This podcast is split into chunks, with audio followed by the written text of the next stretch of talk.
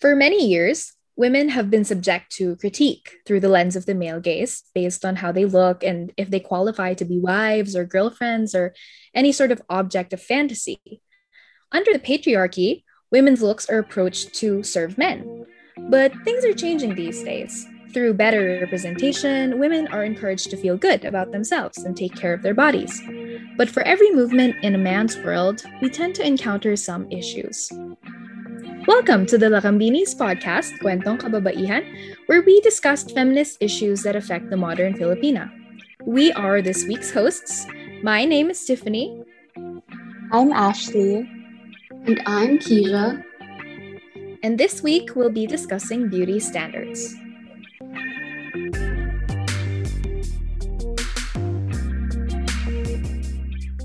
All right, so just to like start with an icebreaker.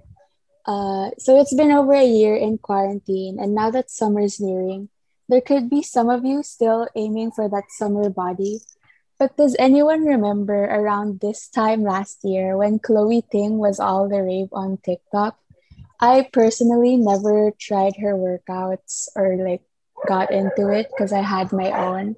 But did you guys ever try it? No, personally, I never did any sort of workout routine during quarantine because I didn't care. I didn't care enough to like lose weight, I guess. It was like, it was pandemonium. So I felt like, oh, who cares? You know? yeah, true. Um, I guess I just wanted to like, you know, like be physically healthy still. I didn't really have a standard for myself.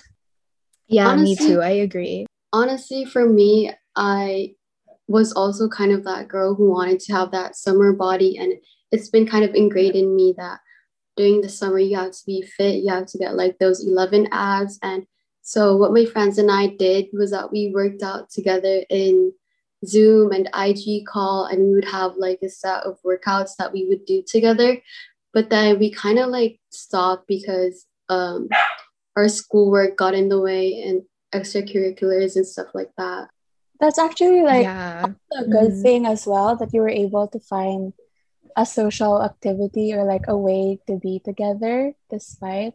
But I wanted to talk about Chloe Ting and that time in our lives.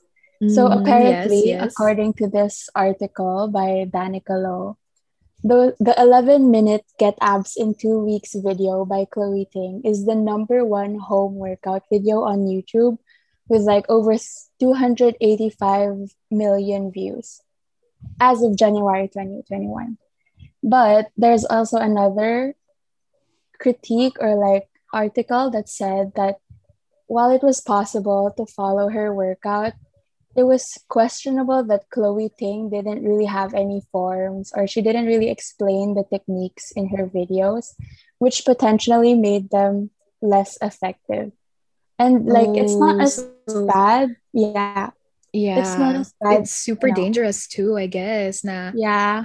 You can't just show people what yeah, it looks true. like what it looks like and then not tell them oh this is actually how you do it. Yeah. True that's true. But yeah so the writer gabby she said that it's not bad as a free program for beginners looking to break a sweat especially since you know that was like the start of quarantine but there are obviously more effective ways to build a workout routine with good form and realistic expectations as well. Yeah, I feel like a lot of people mean well when they make workout videos, but I feel like this was particularly I don't want to use the word, but it kind of capitalized on people wanting to feel sexy during quarantine. And because there was nothing else to do, there was no one else to watch. They were like, okay, maybe you know what? I can create my own movement through the people watching right now who are bored. So I don't know, maybe that's just me, but it feels a little bit capitalistic. Yeah. Does honestly, she also like sell workout stuff? Oh, I wouldn't really know. But like I actually thought I felt that way also at first, like especially when it was all the rave, like it was almost concerning at how viral she was. Yeah, yeah. Yeah. So speaking of uh, bodies and working out and weight loss and stuff, um, one of our subtopics today, other than um, fat phobia, which we'll be discussing, will be skin bleaching mm-hmm. and pretty privilege. So, when we talk about body image and of body positivity, I feel like we can't ignore the fact that, for the most part, not that it's exclusively them, but for the most part, fat women pioneered the movement of the whole body positivity thing. And would you guys agree na it's kind of a big it's a it's we're kind of standing on the shoulders of fat models and um, fat activists when it comes to body positivity yeah, yes. I definitely agree with that. Uh, like it's uh, for one thing, they know that they take the brunt of it all themselves. Like yeah. they know it better themselves. Yeah. Right. Especially yeah. people who expose themselves to um, the critique of millions, right? So this movement, I think, began with because women wanted to take space and they wanted to take a seat at the table without being made fun of and that's regardless their body size like I don't think fat women really want to be glorified for being fat because a lot of times when women who are fat and have a certain body type have certain curves and stuff, when they put themselves out there, people kind of interpret that as them saying that, oh, this is the body type that you should want. But it's not really that. People just want a seat at the table. So, me personally, I still don't feel like I'm part of that, despite the body positivity movement. I'm, I'm at 70 kilograms. Like, that's not even the heaviest that you can find, right? I can barely find clothes that fit me correctly, barely find shows that have people who look like me, you know, which that gives me the impression that I'm not really normal. So, what about you guys? Have you, what are your experiences with like weight and like body image and stuff? I honestly sympathize with you on that because growing up on social media, it's been kind of like shoved into my face that you kind of have to have the thigh gaps.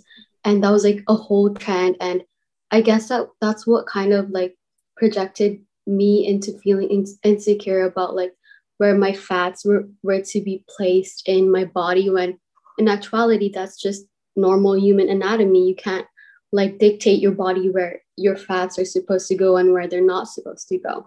And I think that these trends, such as the thigh gap trend, is really harmful, especially to yeah, young yeah. That's so funny you mentioned that because it's true. You can't actually even you can't work out to lose weight in a certain part of your body. That's that's not a thing, right? Which again, alluding back to Chloe Ting, the whole abs thing that doesn't really work because it you can't lose weight in a certain you can't work out a certain part of your body and just lose weight in that right? It's it's kind of like a it's your body does what it wants type thing right? So what about you ashley? Yeah i wanted to add like about the whole movement on social media how there's like such a varying difference of the way people treat like plus size models or like influencers celebrities versus the way people treat like skinny ones or even ones that are like underweight you never really see comments like on pictures of like really skinny models going like oh you need to eat more like what's wrong with you but in every yeah. like plus size influencers photo there's like bound to be someone saying like oh why are you promoting this kind of body? Kanyan you know like it's always about like shaming plus size people for being like obese or promoting obesity when they really aren't. And people never really like talk about how harmful it also is to be like extremely underweight as well. Yeah that's the thing because i feel like there are primarily three things that hurt the body positivity movement. And that the first thing is that we have a terrible relationship with weight. Like we equate thinness with health and we equate fatness with unhealthiness, right?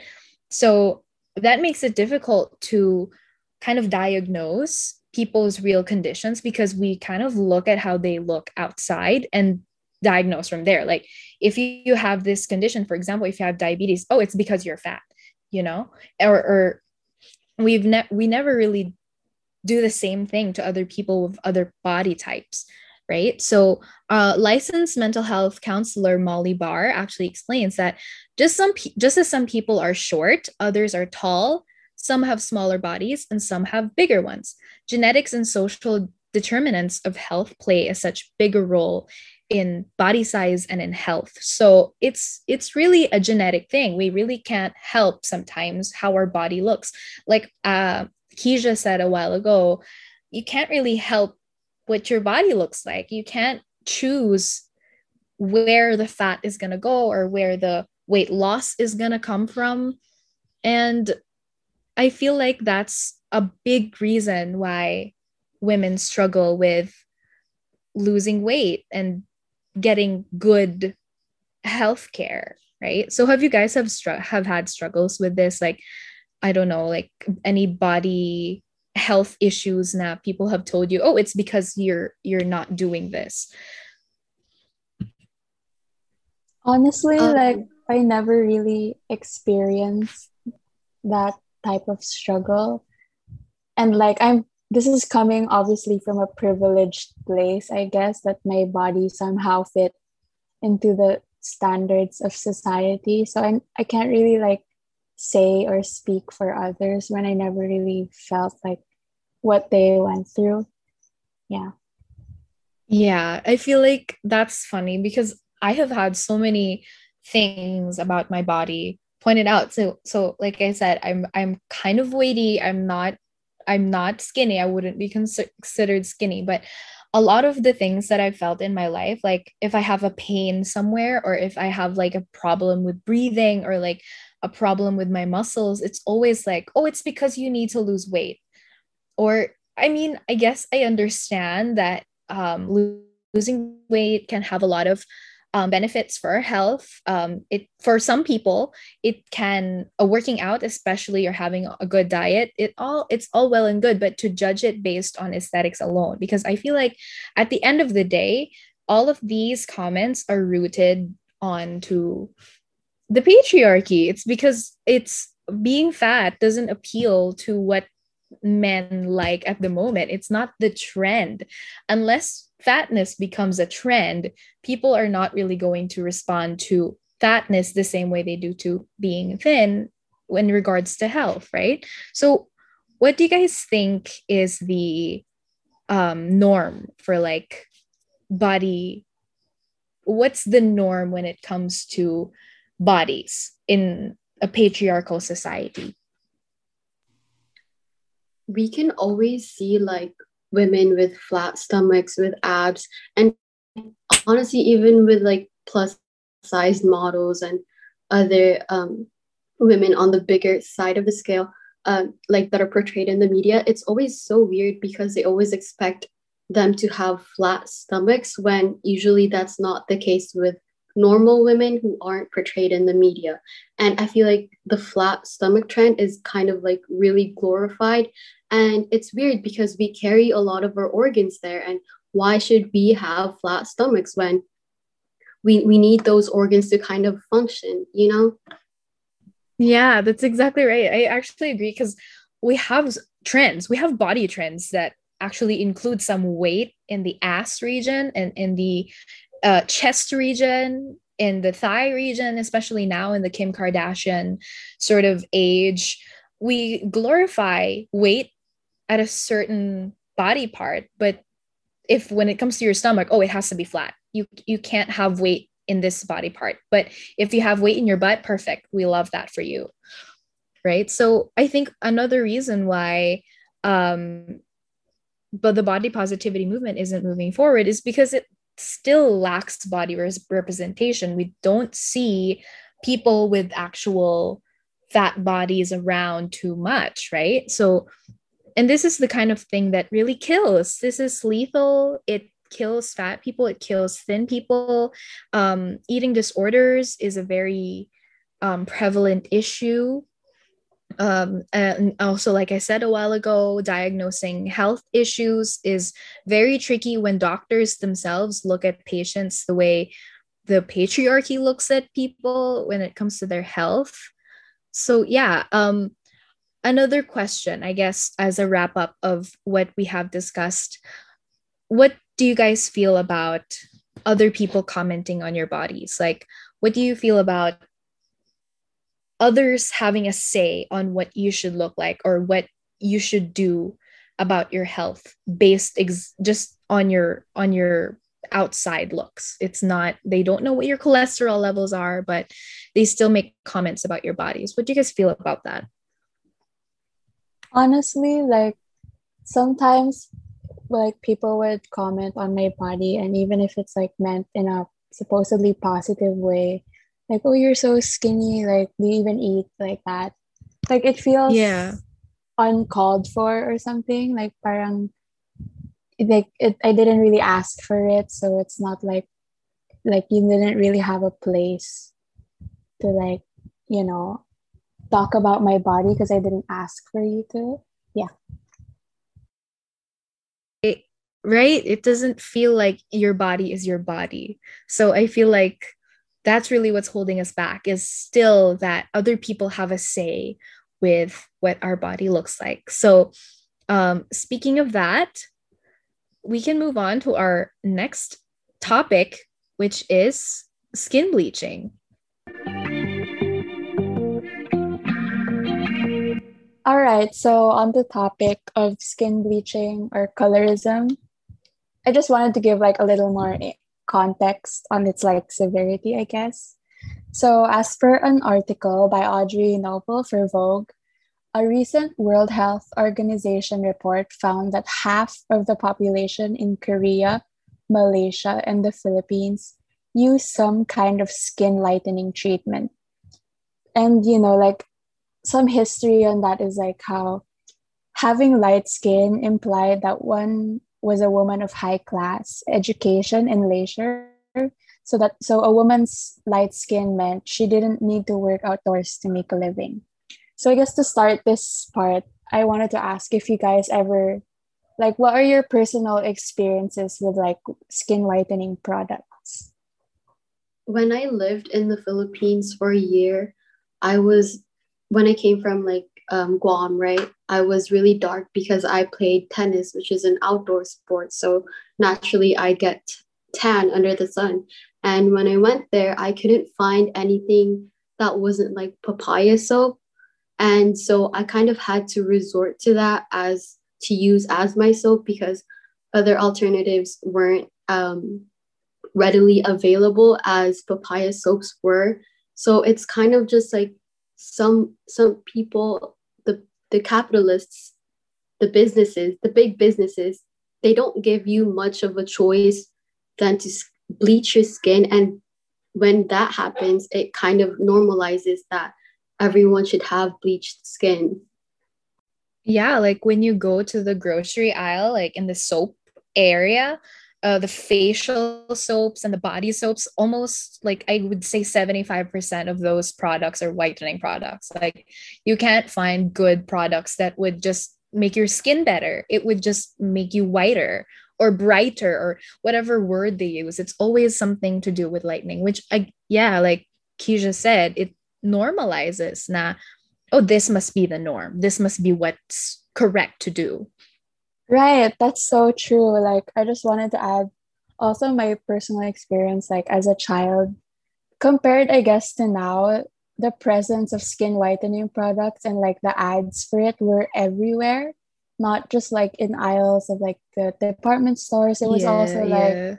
yeah it was also in commercials as well like there were a lot of them and i remember like being very personally impacted by this as like someone i guess considered dark skinned it felt like you know i had to like wash off this darkness.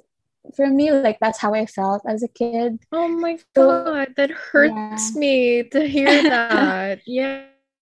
You know like as a grown woman and seeing how messed up that was if like are there still little girls out there who are like naturally dark skinned and very beautiful for that? And they just like they feel that they're wrong i guess for their having skin like that. Yeah. Yeah. I wanted to i just want to share like i have a niece who has dark skin. She's dark skinned and like all the time whenever i would say how beautiful she is or like compliment how nice she looks she would always go back to how dark her skin is, which is very discouraging because I'm pretty sure she gets that from like social media and sites like TikTok or Instagram that promote lighter skin, right? And especially with K-pop culture and their light skin, I feel like it has it has a lot of continuity in that on that on that sense, I guess. Yeah, and on that topic, like I guess everybody's like people's comments or like especially from the adults have such a big role to play with that as well. You know like it exists even in the most subtle ways like comments that go like grabe ang itim mo na or like grabe yung initim mo stuff like that. It feels like while we may not realize it it definitely leaves an impact on people in like a psychological sense consequently perpetuating like how white skin should be the standard and how it represents eliteness or superiority than that of darker skin. So, like, just to move on or like add a little bit more, I know everyone must be familiar with the term like mestizo or mestiza. Apparently, mm-hmm, the, yeah. that term was present like way before years and years ago, like during the Spanish occupation. And it was referred to like white skinned, like light skinned people who you know arrived with the Spanish and it was like used to refer to people of the elite. And it was interesting to learn this because like we still use these terms today to describe people with like light skin, right? Or white skin. And it's like yes, is this yes. something so ingrained in our culture that we can't you know like that we really have a term for it or like a label for it like how harmful is adding a label to like white skinned people to our culture. Yeah. You know? Like I feel like that's another thing that was left over from the colonialist people, uh the the colonies that took place in the Philippines because like we still haven't moved on from these things and it I I feel like it shows how much we still haven't healed or we still haven't um, internalized what happened to us and we still are not tackling these issues head on. And i feel like that's a lot of reasons why we're still backwards kind of as a country. And it's, it's because we can't tackle things like colorism and how we still discriminate each other on the basis of our skin color. Right. And i just wanted to read this excerpt from like a study by francine singson for the Virginia Commonwealth University entitled Colonialism's Role in the Success of the Filipino Skin Whitening Industry. So, in her study, she found that skin whitening products were mainly marketed to the lower class. And that was because colonialism would especially manis- manis- manifest itself in Filipinos that also have an overwhelming preference for light skin and who would use skin whitening products and bleach to achieve this look. And the use of these products definitely implied that many Filipinos consider their own culture and appearance inferior to that of their European and American counterparts. So, I mean, now, now that we know that, now that we know that you know, like all these skin whitening products were marketed especially to the lower class. I wanted to end like with asking you guys a question and also for the listeners, hopefully. How can we empower Filipinos to celebrate their natural skin color? And how do we empower, I guess, what she called like the lower class or whoever falls most like vulnerable to these products? How do we empower them?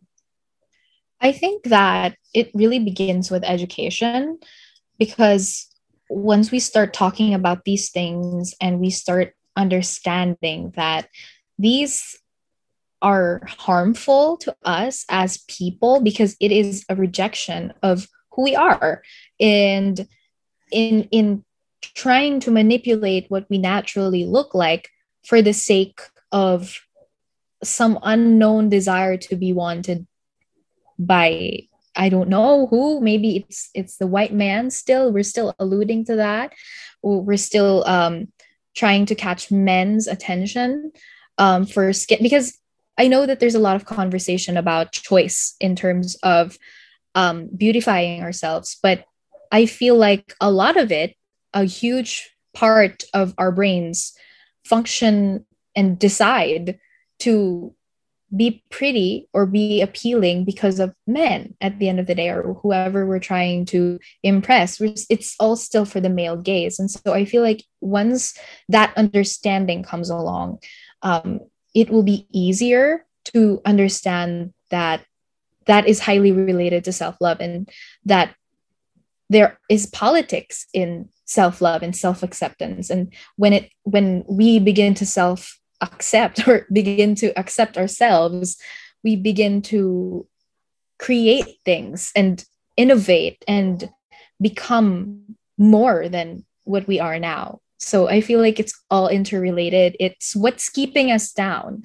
at the end of the day. And I feel like that's a huge thing. It's a huge mission to, I guess, tackle. But little by little to understand that beauty is who we are as people and it's not necessary at all. I feel like once we start understanding that on a base level, I feel like a lot will change. So, yeah. Right. Thank you so much for that. And just like to end my part, I wanted to end with like uh, Philip, the Filipino American actress's comment. See, um, I forgot her name. Oh my God. But she said something like colorism is systemic and it literally affects people's quality of life. Colorism can affect someone's ability to get a job, the types of jobs they can get, and how severely one is punished for a crime. So, to end this, I hope that people could really think about how impactful this subject is and how we can like go grow around these standards that we set for ourselves. And moving on to Keisha's topic on pretty privilege. I wanted to start off to say that as much as we try to deny it, we judge the book by its cover and we perpetuate that through pretty privilege. And, you know, judging a book by its cover is kind of ingrained into like our culture. Our parents don't want us to get tattoos because we're going to be branded as criminals, or our parents don't want us to dress a certain way, for example, wearing revealing clothes because we're quote unquote promiscuous for wearing such clothes. And I digress. Being conventionally attractive gets you farther in life. And according to study breaks, Pulchronomics, for example, is a study of economics of physical attractiveness. And being beautiful can make getting a job easier, make you more popular, thus giving you more social capital and earn you a lighter sentence if you are convicted of a crime. And, you know, this boils down to the question what do we consider attractive nowadays? And I wanted to get some opinion from you guys with what the modern Filipino society considers attractive nowadays. So on that topic, I think it still revolves a lot around like Eurocentric beauty beauty standards. So there's light skinned or like white skinned Filipinas or half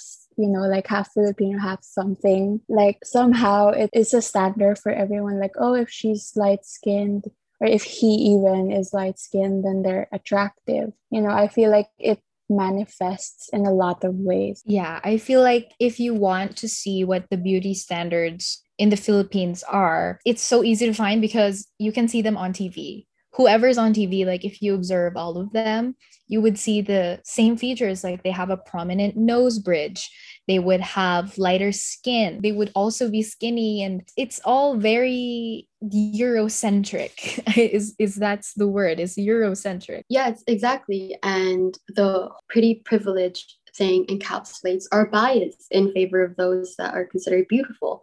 And because beauty is socially constructed, and the Philippines being a colonized country, Spain colonized us, America colonized us, pretty privilege thrives off of existing beauty standards that devalue individuals from marginalized groups in essence, indigenous Filipino women or like how indigenous Filipino people conventionally look. And they're not, it's in today's society, it's not kind of like eye catching, so to speak. We don't commonly look at them and say, oh, they're pretty because they don't have the light skin, the light eyes, the straight hair, and the skinny physique. And, you know, pretty privilege reinforces social inequalities by privileging the white, thin, able bodied individuals and interrogating and deconstructing biases against those that don't conform with Western beauty standards can help create a more equal society. It will take a lot of decentering whiteness and maybe even dismissing facial beauty as meaningful in the first place. And with that said, I kind of wanted to ask you guys how you guys are starting to recognize your beauty as a Filipino without giving more credit to your more Eurocentric features, so to speak? Ooh, that took me a while, I guess. And I guess I'm still working on it as well. But I think a lot of accepting like how we look as Filipinas, as people of color, it takes a lot of understanding that the beauty standards that are set for everyone has nothing to do with you. It's not your fault that you don't fit to those standards and it doesn't make that doesn't make you any less pretty or like attractive in a sense. Like it's all really subjective and if you find yourself attractive, if you find yourself pretty then that's all that matters. So I guess that's where I stand now and how I see myself. It's like if I find myself attractive, if I find myself pretty, then that's okay and it makes me happy. Yeah, with me, actually, it's more of a revolutionary thing because, like, if I continue to pander to Eurocentric beauty standards, that means I'm rejecting my heritage.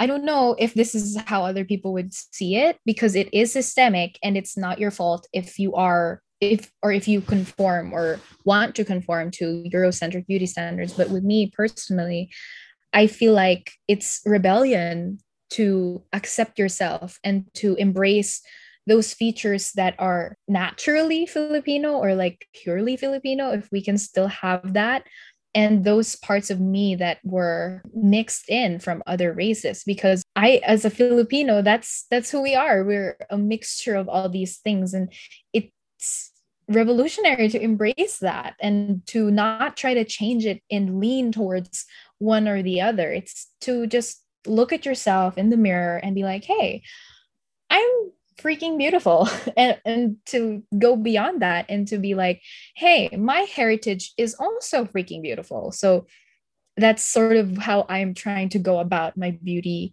and trying to change and revert how I feel about Eurocentric standards. Now that Miss Tiffany mentioned that it is like a systemic thing, and Miss Ashley kind of mentioned how big businesses kind of target the the ones in the low the working class to like kind of capitalize off of their insecurities. And you know the industry kind of like thrives because business leaders profit from the oppression of those who are less attractive and promote oppression based on a level of attractiveness through advertising and kind of like um, colorism and skin bleaching. They kind of want to promote it to the lower class Filipina that white is beautiful, that you should like bleach your dark skin in order to be deemed beautiful by other individuals around you.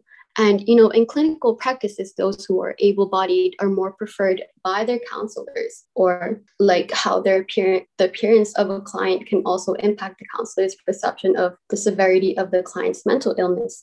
And there's kind of like a bias in clinical practices and other fields that they prefer more conventionally attractive people, that they cater towards the conventionally attractive people when they do like treat them or when they perform services for them. And it gives those unattractive people the shorter end of the stick because they're not going to be receiving the same services as those who are attractive because of pretty privilege. And I wanted to kind of ask you guys how you guys have been have benefited from pretty privilege, or if not, how do you guys think someone else's pretty privilege disadvantaged you? I can definitely recall moments like in high school and grade school. Like I could just feel it. Nobody really said it, but I could feel like, oh, this person got their thing or like their accomplishment because they were the first one on the list. You know, it felt like that. Like they're considered so attractive. So let's just give it to them. It, you know, it felt like things were a lot like handed to them easier than it were for other more people convenient, I guess. Yeah, for it was easier for them to achieve things or like to like be recruited for like orgs or like competitions and stuff because they were the first on the list. And you know it was handed to them. It felt like that. Would be like class presidents also or like council yeah. people. Yeah. Back, yeah back in grade school.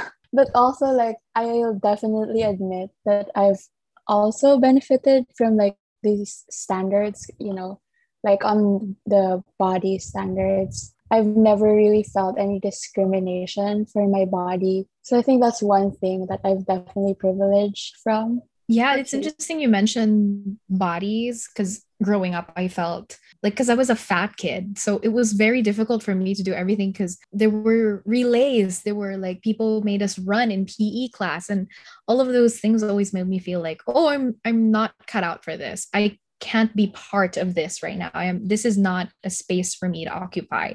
You know that's that was always my thing is that being a fat kid you're kind of afraid to move. Yeah relating to pretty privileged growing up that that definitely affected me until now as an adult. It still does. So yeah. Okay and i wanted to kind of conclude with a study done by Gentles-Peart about controlling beauty ideals. Um, she said that Women, however, also learned that feminine beauty has less to do with physical perfection and more to do with behavior and decorum in service of white masculinity. Assigning values to women's bodies based on cultural and racial standards of beauty is an expression of white masculine power, relations in which all women are ultimately losers. However, some lose more than others. This assignment of value placed on beauty creates a vertical hierarchy in which women must compete. All right, now let's head on over to the Instagram replies where we asked you all for your self care routine and you all answered. All right, so I can start with my favorite one from the replies on Instagram. So this is by sashim.ich. And she answered her self care routine is to journal her feelings. This was like my favorite, I guess, not as not really just as a creative writing major, but like as someone that has been journaling my whole life. And i've been trying to like practice journaling more every day because i find that you know being able to reflect on yourself and being introspective can also benefit the people around you. Because like i've found that journaling my feelings or like my experiences throughout the day has really helped in understanding myself more. So like let's say i journaled about like how I got angry at something today and why, it helps me understand, like, oh, maybe next time I can work on this. And yeah, it was really nice to see that other women, That's other so people. Sweet. yeah. Yeah. Really nice. I never thought of it like that, like having it be beneficial to other people also. That's so nice. yeah. I like, yeah, it just really helps. Like, it helps you know because when you write it down like you can physically see it instead of it being in your mind. So like when you write this down it's like oh i can work on that. And you know it helps you be a better person as well. Aww, so yeah so, so i'm nice. glad i'm glad that miss or mr sashim.ich on instagram also does the same and i hope that it helps them. Yeah. Yay okay. So I love that journaling i'm I, maybe i should journal more now hearing from that that's that's a good way to put it to, to like you have a proof of what it's like to process your feelings like you're processing your feelings in front of you so yeah that's a good fave mine naman my favorite for uh, my favorite comment is actually from our very own Ruth. And she said to listen to your body and to listen to it very well because it gives us a lot of cues about stress and about um, needing rest. So lately, I've been feeling, I've been much more attentive to my body and what it's telling me because sometimes I would be like, hey, I don't want to do this anymore. I want to just quit doing whatever I'm doing, quit this project, quit this job. I I just want to stop. But then I would be mindful all of a sudden that wait a minute, I'm actually just tired. Maybe I just need water. Maybe I just need a nap. Maybe I just need to talk to a friend, you know? And I realize that the body can really tell you all of these things. It gives you exactly a blueprint of what it needs for you to succeed and move on for your next whatever next top uh, or whatever next endeavor you're going to be facing it's it's like so convenient honestly that when you can just sit down for a 5 minute meditation or you can take a second to breathe and ask yourself what do i need right now? And your body will 100% respond to that whatever impulse it is. We really shouldn't stop that. So if you need to sleep then sleep. If you need to take a nap then nap. If you need to pee then go pee. And if you need to like straighten your back or something it your body will tell you exactly what it is that it needs so i feel like this is solid advice from miss ruth honestly i relate to that because lately i've been kind of overworked. I've I have like a job, I have an internship, and then I have my extracurriculars, and then I have school. But luckily, we're on spring break. But then the work also kind of continues on, and sometimes when I'm staying up, my body just tells me to sleep. And honestly, when I listen to my body, I just feel so much better. Okay, so moving on. Mosi.ph said, never skip breakfast. So I'm kind of for this one because I I never eat breakfast and it kind of started in high school because our classes started at 6:45 a.m. So you kind of have to wake up at 4:30, reach the bus stop so you, you don't miss the bus at like 5 a.m. in the morning, and you reach school by 6:30. And by that time, you only have 15 minutes to get to class, and the cafeteria is kind of closed. So I've kind of like developed the habit of skipping breakfast and whenever i eat breakfast it kind of like gives me a sense of normalcy in my life that i'm kind of like not rushing so much that i'm not busy that i'm going with the flow and i'm not like so conscious with the time and skipping breakfast honestly it gives you a head start of your day because it it you know fuels your body um it feeds your hunger and you know when you're hungry you don't, don't really like you can't really focus with your work and you tend to be in a really bad mood. So skipping breakfast is really important.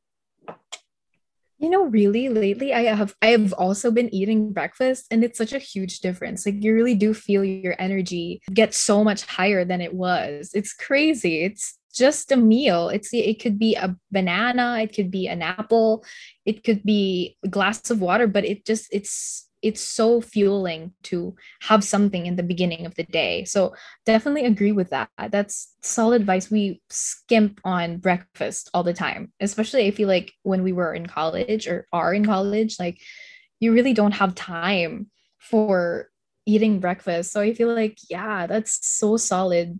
Like no don't skimp on breakfast, everyone. Just just eat whatever tiny thing you can. Yeah, right. I just wanted to add to this, like how breakfast can be really be a part of like our morning routines. You know so aside from like brushing your teeth washing your face like it's vital to include breakfast as well. And i've also been like noticing like people saying that having a morning routine is so important for your peace of mind as well. Because i i'm guilty of like you know, like the first thing I do in the morning was to pick up my phone or like go on my phone to answer. And sometimes I still do that. But, yeah, same. You know, yeah. But like some of my favorite spiritualists, I guess, on Twitter have been emphasizing how it's so important to establish a morning routine for yourself.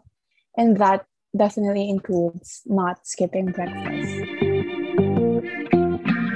So, moving on from that, we're going to wrap up our episode today. And now that we've discussed everything, I just wanted to ask if you guys had anything to add in general. For me, my takeaway is that it doesn't really matter what aspect of beauty it is that we're targeting. I feel like all of the things that we discussed were born out of, first of all, the patriarchy. And second of all, it was born out of colonialism. And things that we still haven't confronted as a nation and how we look and how that relates to our identity as, as a as a community And I feel like that's something that we don't ever really talk about. Colorism is something we don't talk about. Fat phobia is something we talk about sometimes, but only in a negative way. So all of these things are solvable. They're not impossible to eradicate. We just really need to talk about them more. We need to be aware when we ourselves are thinking or kind of contributing to these beauty standards that hurt us deep inside.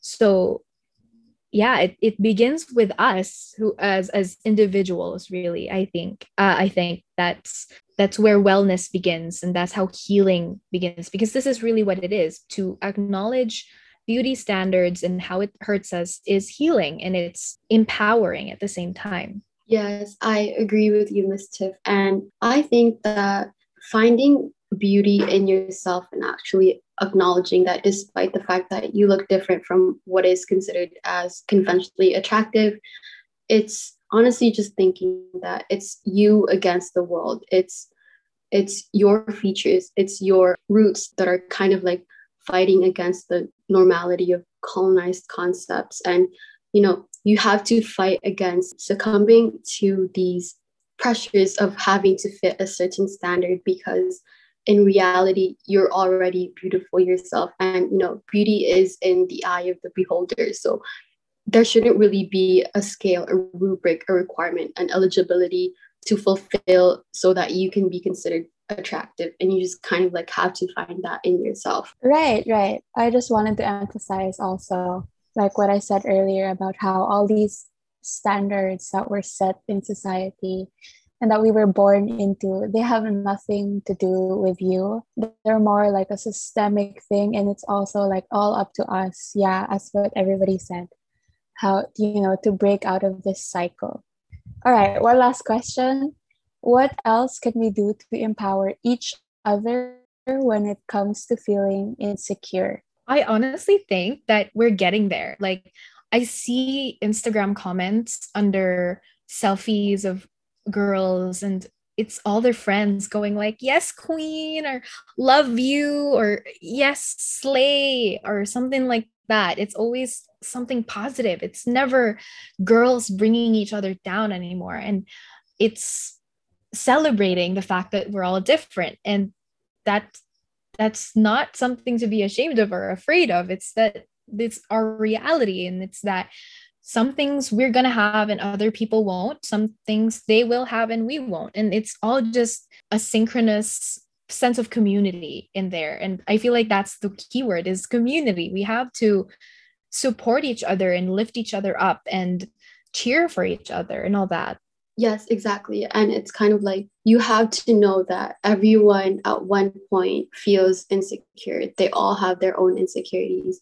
And it's kind of comforting to know that you're not alone in that situation of yours. And it's like really part of the process in you know like fulfilling achieving your true beauty. And these insecurities they they're not there to kind of like bring you down. And although that's kind of like how you feel right now it's it's so that you can see another perspective of yourself so that you can appreciate yourself despite the fact that you do have those things that you're self-conscious about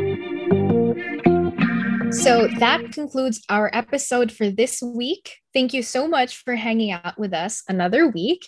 And we are so excited to see you here in our next episode. Please don't forget to follow us on Twitter at Lakambini Talks and on Instagram at the Lakambini. Send us messages, send us your love and your rants and feedback. We would love to hear from you. Until next time, stay fabulous.